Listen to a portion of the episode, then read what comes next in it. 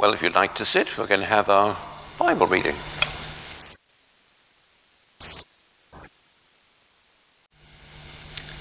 Today's reading is taken from the Gospel of Mark, chapter 14, beginning at verse 32.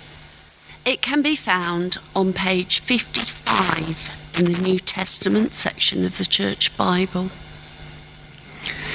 In this reading, we read of Jesus praying to his Father in the Garden of Gethsemane concerning his coming death followed by his betrayal and arrest.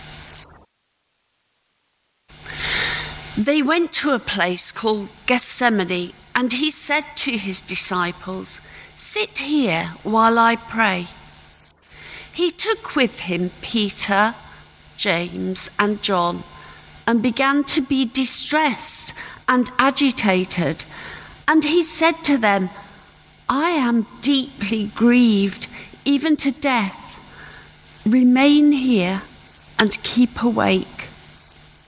And going a little further, he threw himself on the ground and prayed that, if it were possible, the hour might pass from him.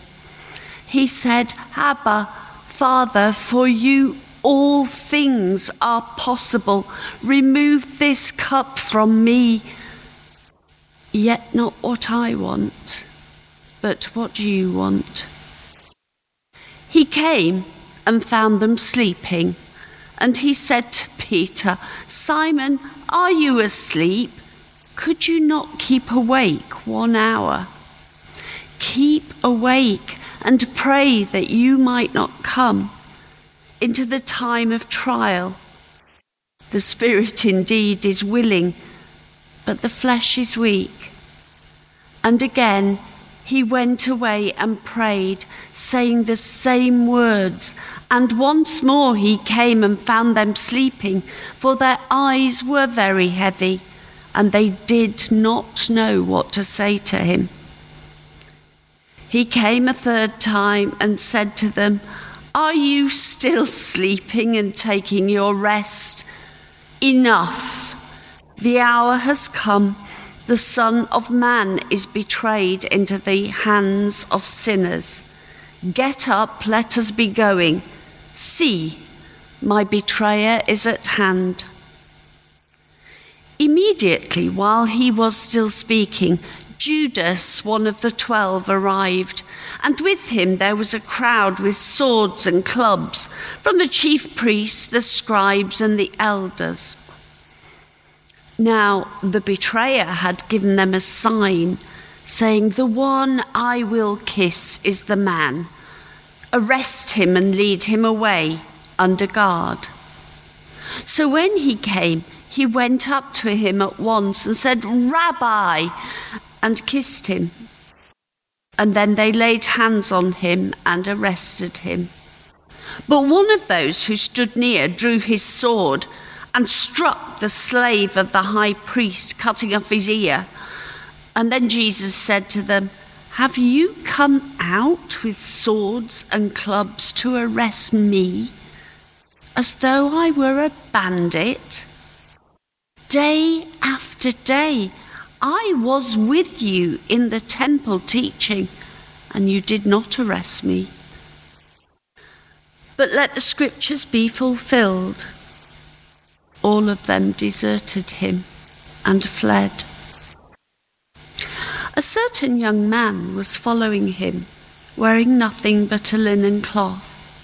They caught hold of him, but he left the linen cloth and ran off naked. This is the word of the Lord.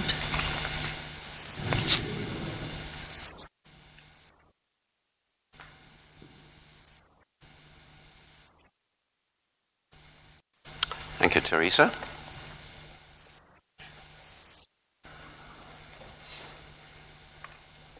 I wonder if you heard anything there that you've never noticed before.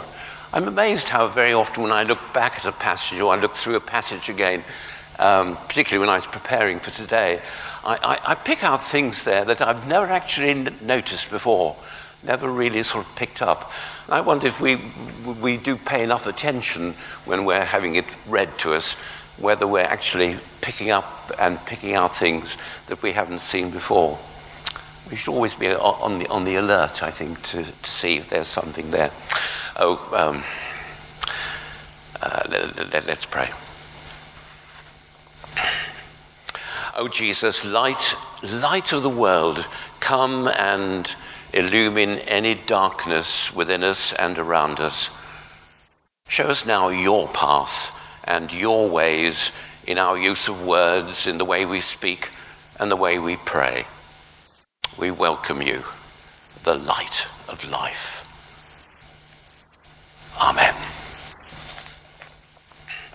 Well, we are in the, the fifth uh, session in the Mark series, focusing in Mark 14 today on Jesus in Gethsemane in prayer uh, prior to his arrest. Of course, we usually look at this particular uh, account in Holy Week, uh, in the run up to Good Friday. But you know, there's much there, sort of out of season, as it were, uh, to teach us, to, to challenge us, and to encourage, encourage us as we pick up, I think, in it uh, on the transforming power of prayer. Yes, we're in Gethsemane immediately after the, the Last Supper, at which there's been that vivid reminder by Jesus of his body broken for us and his blood shed for us. We're in this garden on the Mount of Olives, and Jesus is there with Peter, James, and John. He's deeply distressed. He's troubled. He's painfully grieved. So much so that he actually falls to the ground, his posture matching his inner turmoil. And you know, in all of this, this is Jesus revealing his full humanity. And the fear that Jesus was experiencing was entirely normal and natural. As a fully human being, Jesus understandably felt fear and aversion to the suffering and the death that he knew that, he would, that would come his way in the coming hours. You know, no sane human being could face the prospect of execution by crucifixion without that strong sense of dread. But far more than, than that, more, more than just fear of the physical pain that awaited him, Jesus was also distressed by the, the spiritual ordeal that he was about to go through. He knew that on that cross, he would have the weight of the whole world's sin upon his shoulders. On that cross, he would shortly experience the wrath of God, the settled anger of God against the sins of the world would be totally focused on him. He would be taking the blame in our place, and he would be separated for a while, totally separated and cut off from his father. And he knew that he would go through all, absolutely everything that we don't have to. He would be punished in our place. No wonder that he was fearful and distressed. And how we should always be grateful for what he went through to clear our guilt before God. I wonder if we ever stop, if we ever think and pause to express our individually our gratitude to him. Oh, Let's pause for a moment now and just do that in silence.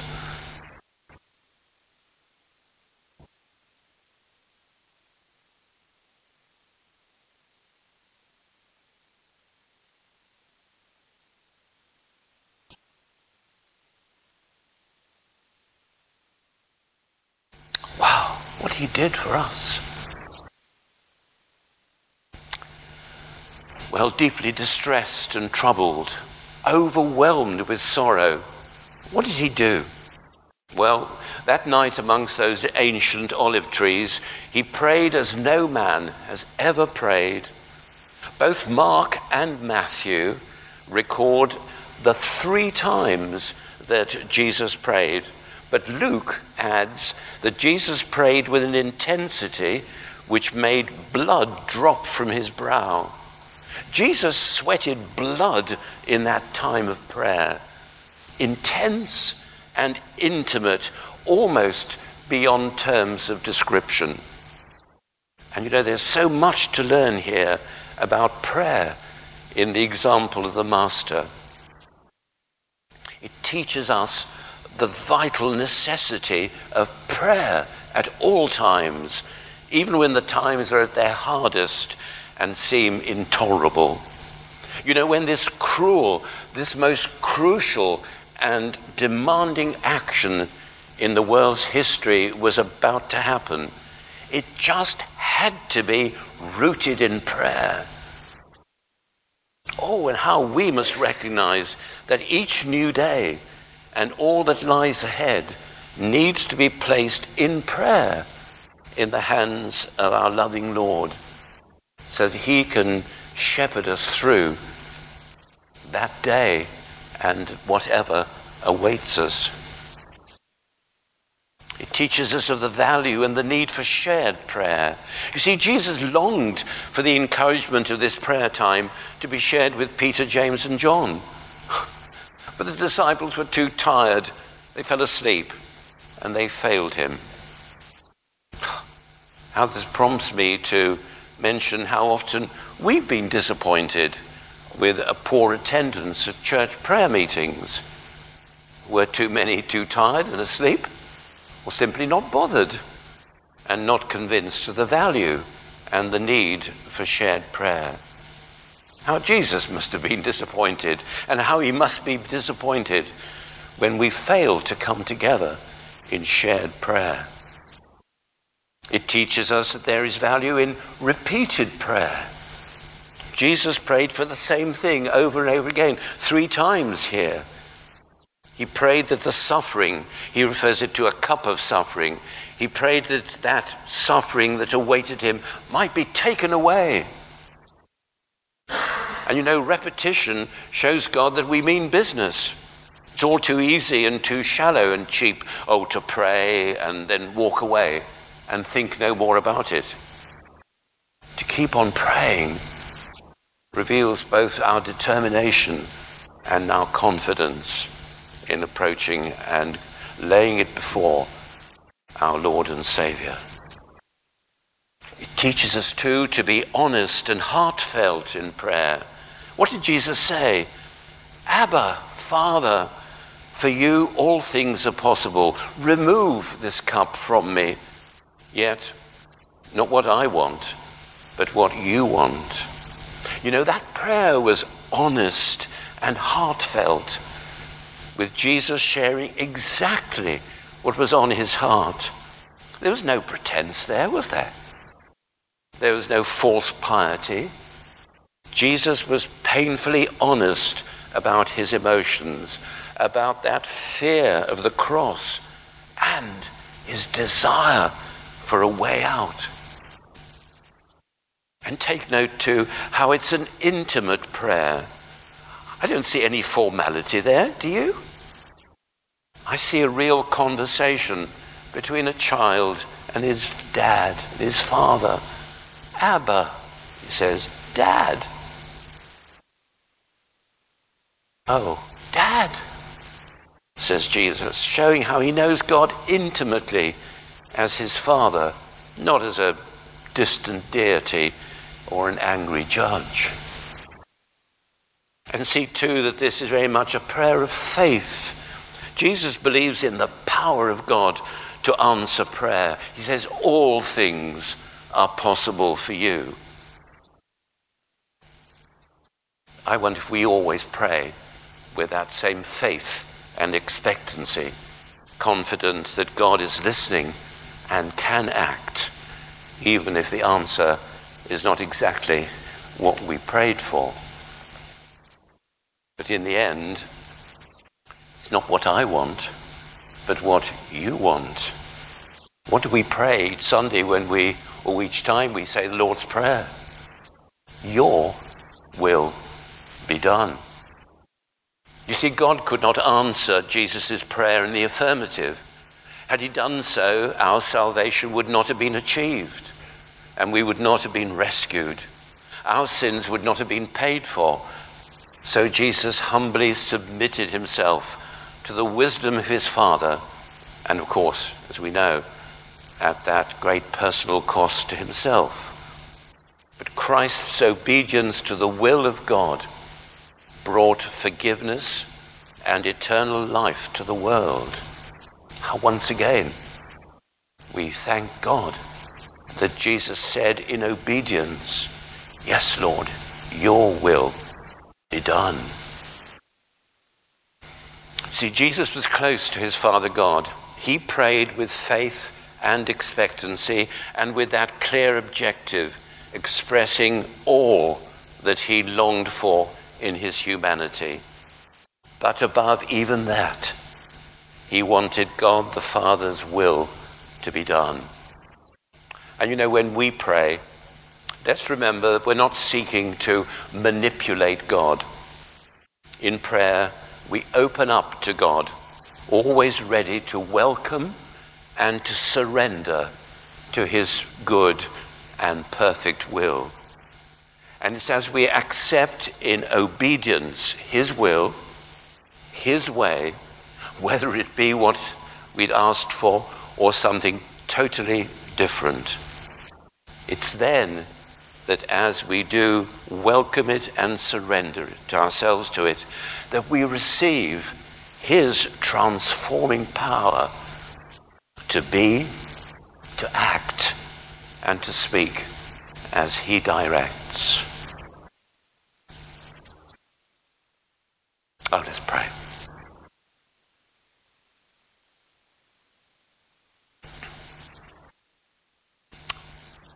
Thinking of the words of the hymn Have we trials and temptations? Is there trouble anywhere?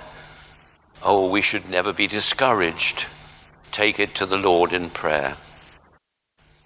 Are we weak and heavy laden, burdened with a load of care?